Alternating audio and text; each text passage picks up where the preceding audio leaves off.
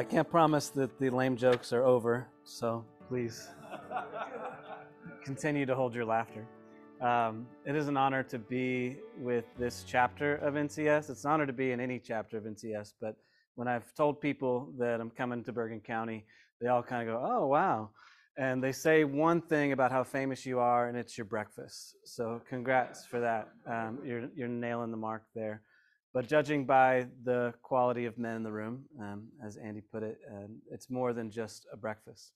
And so it's, it's a gift to be with you all. Um, you know, Andy mentioned the, the NCS National Retreat. Um, NCS is special to me because about six years ago, that national retreat was kind of a hinge point in my life.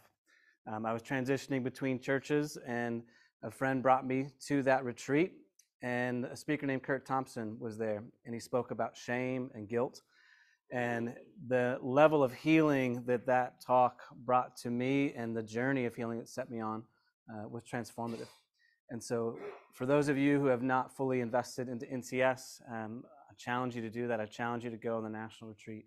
Um, there's special things that happen when you set aside time for God to move um, in your life. And so, that's ultimately what I hope happens this morning that you set aside this morning and God meets you where you are um, and hopefully you consider why did God bring you here? So Andy mentioned um, lame jokes that I never ever told. Um, a little bit of my background: I was a civil engineer. I did urban planning um, in Austin, Texas, um, the great nation that it is.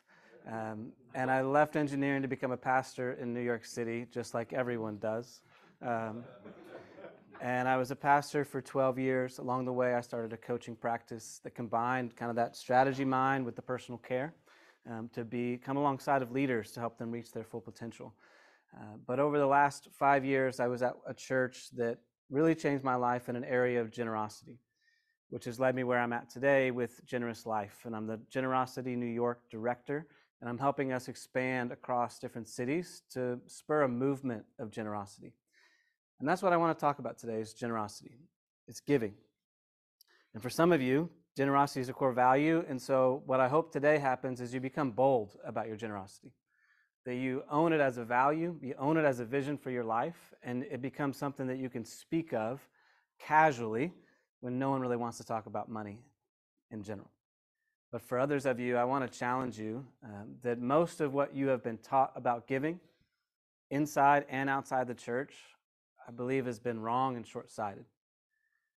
So I want to challenge and encourage you to reconsider what you believe to be God's call and generosity for your life and begin to open up that there may be more than you've ever realized before. And really, it's come down to one core idea that I want to present to you today is that God wants you to give for your own good. He loves that your giving is good for others.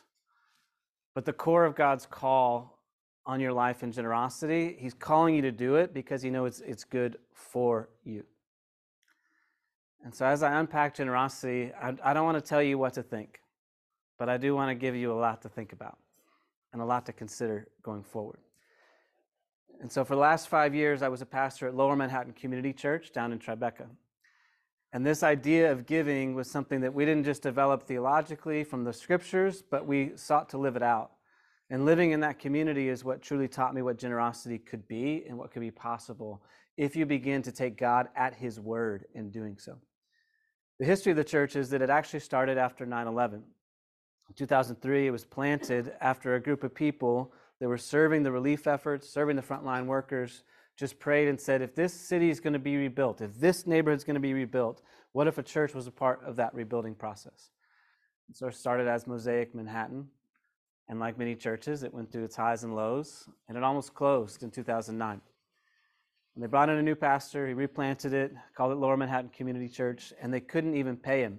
He was finishing law school while leading the church, like everyone does.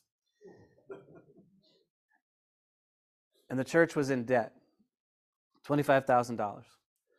And the first offering was simply to get out of debt, and the goal was $25,000, and they brought in 60.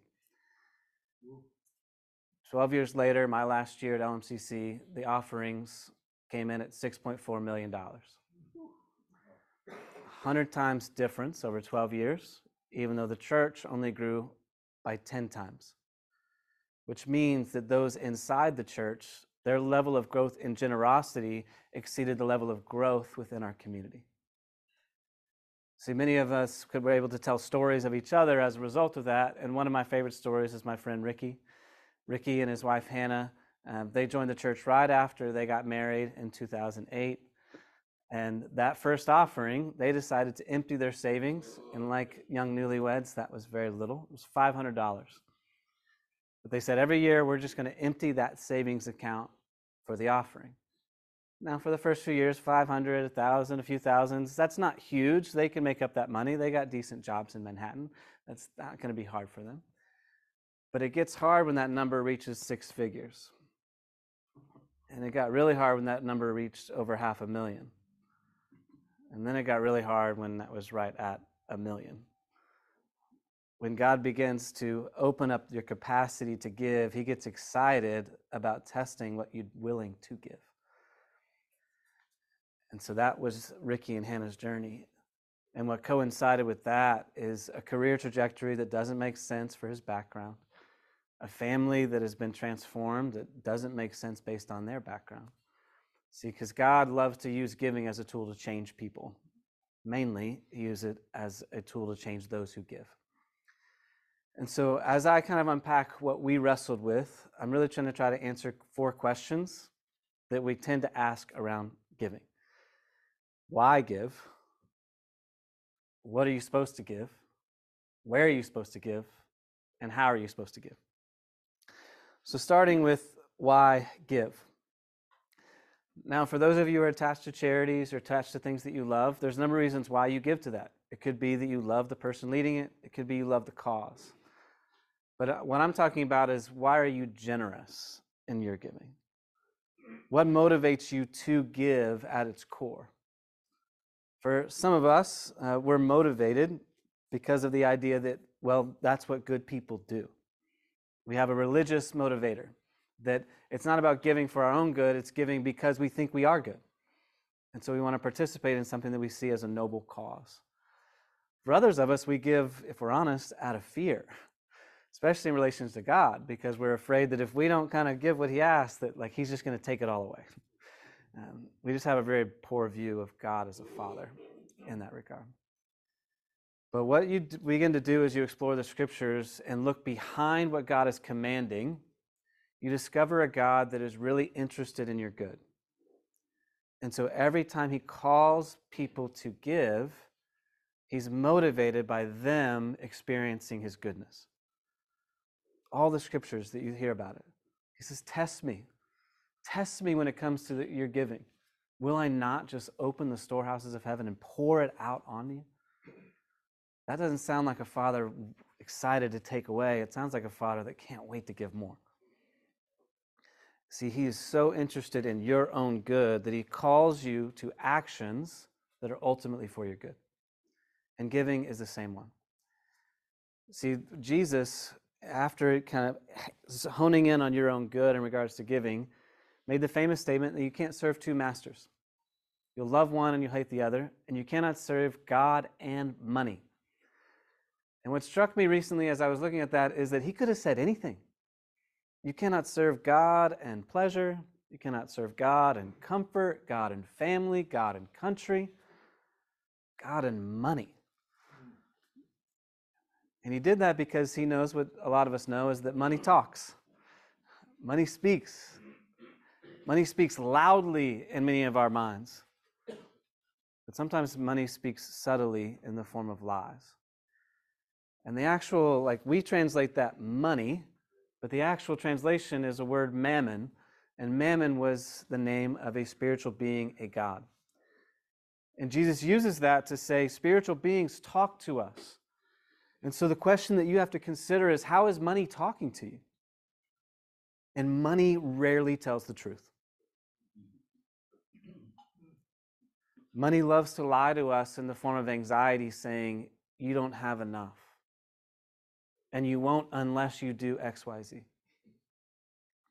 Money lies to us to say, compare yourself. You're not really wealthy until you get to that corner office. You're not really wealthy until you get to that corner house.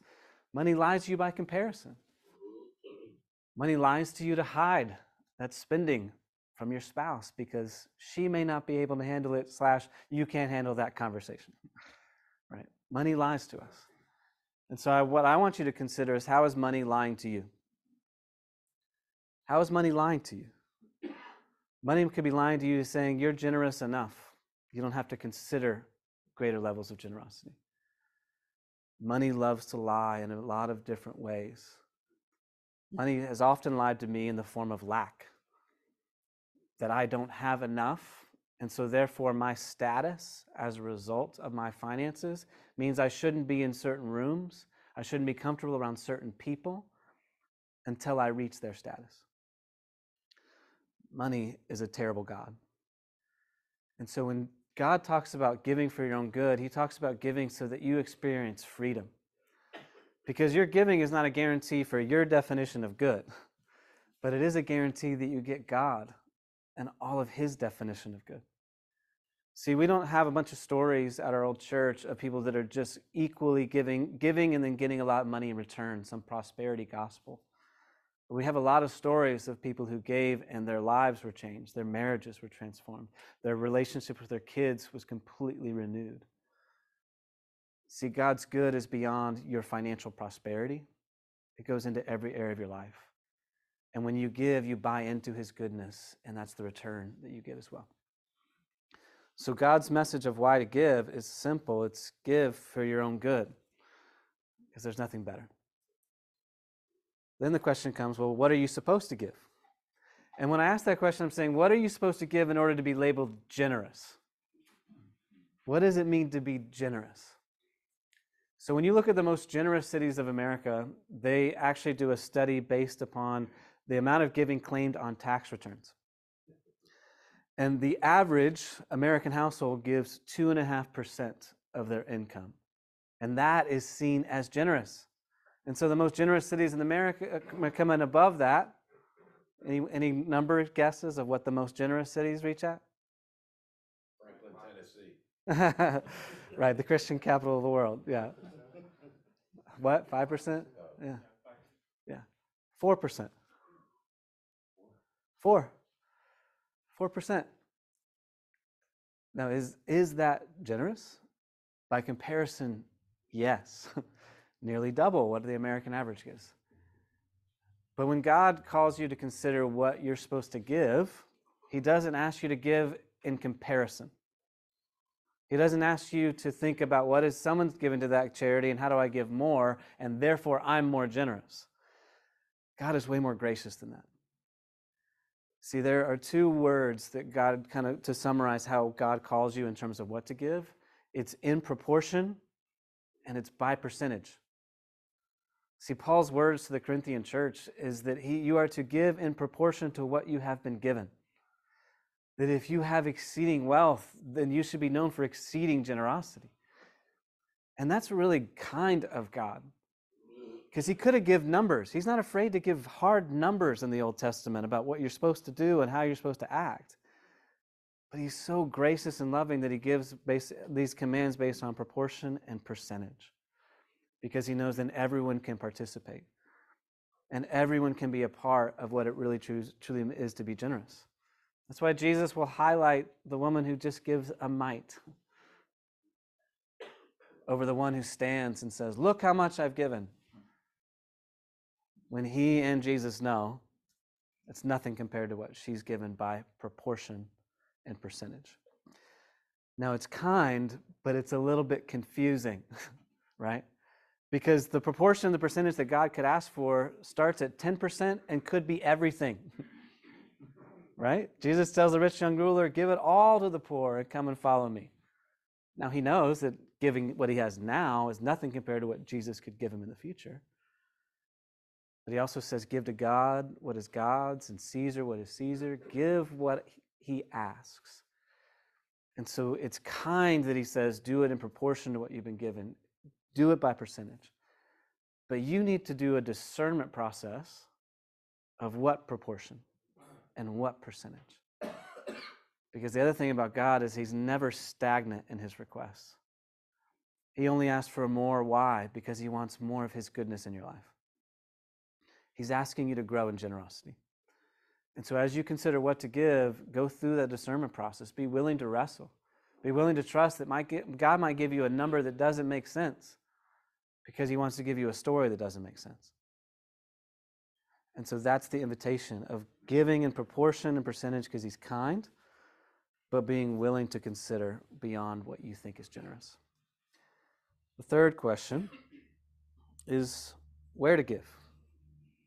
Where to give. Because if you begin to be generous, people begin to find out, and everyone asks you, and you become a new spiritual ATM for every nonprofit and church. Right? Yes. yes. Yes. But in terms of where to give, God ultimately asks that you give to His heart and to trust that He has put a part of His heart in you. See, if you begin to understand that God is giving for your own good, you begin to become more self aware and more strategic in your generosity. Just to consider what moves your heart. And if it moves your heart, there's a high likelihood that it moves God's. And God's heart is moved by every ask that you get, for sure.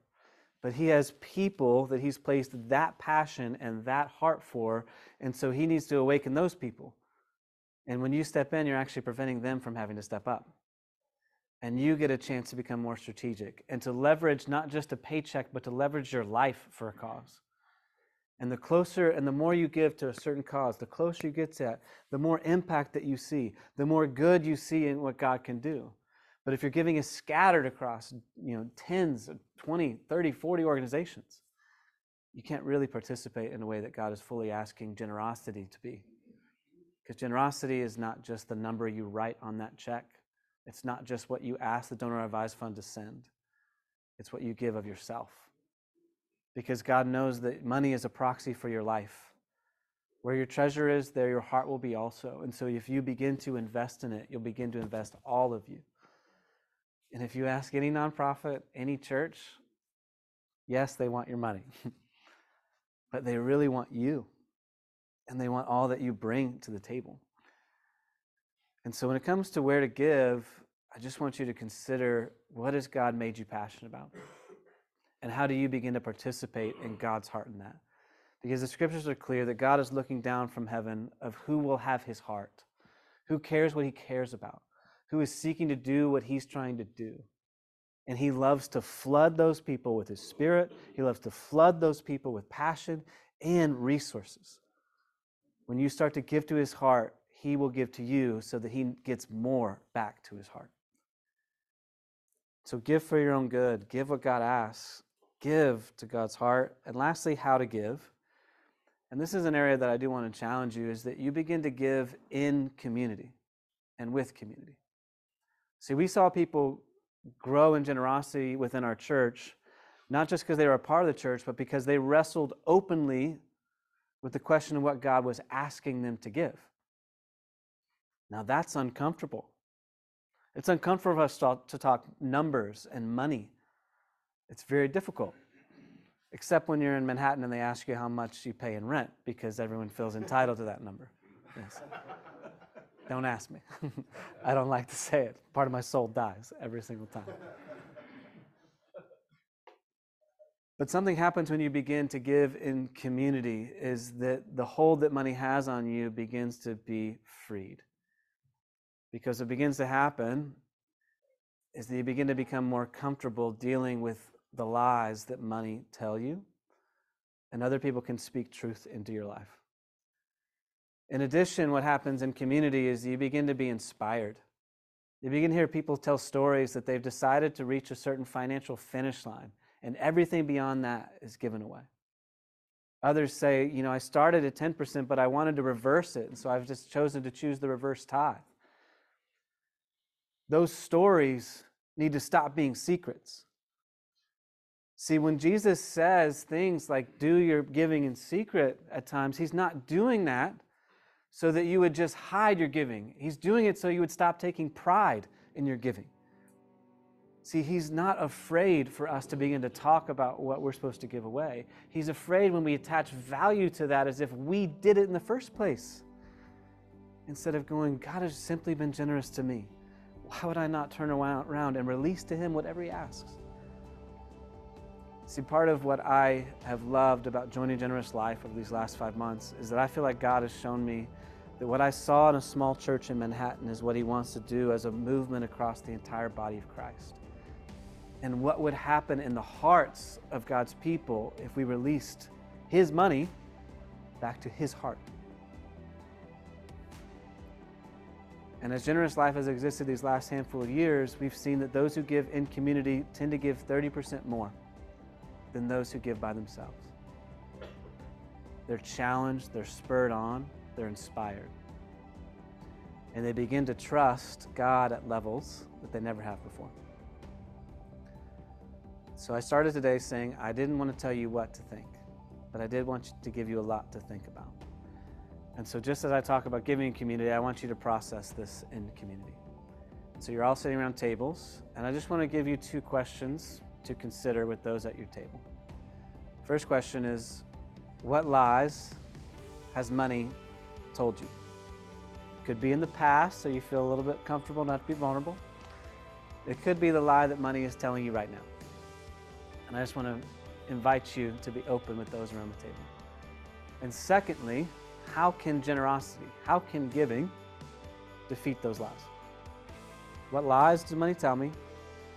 And if I begin to be generous, how can generosity begin to defeat those lies in my life? Sound good? All right. Go ahead and talk through those things and then we'll have some Q&A.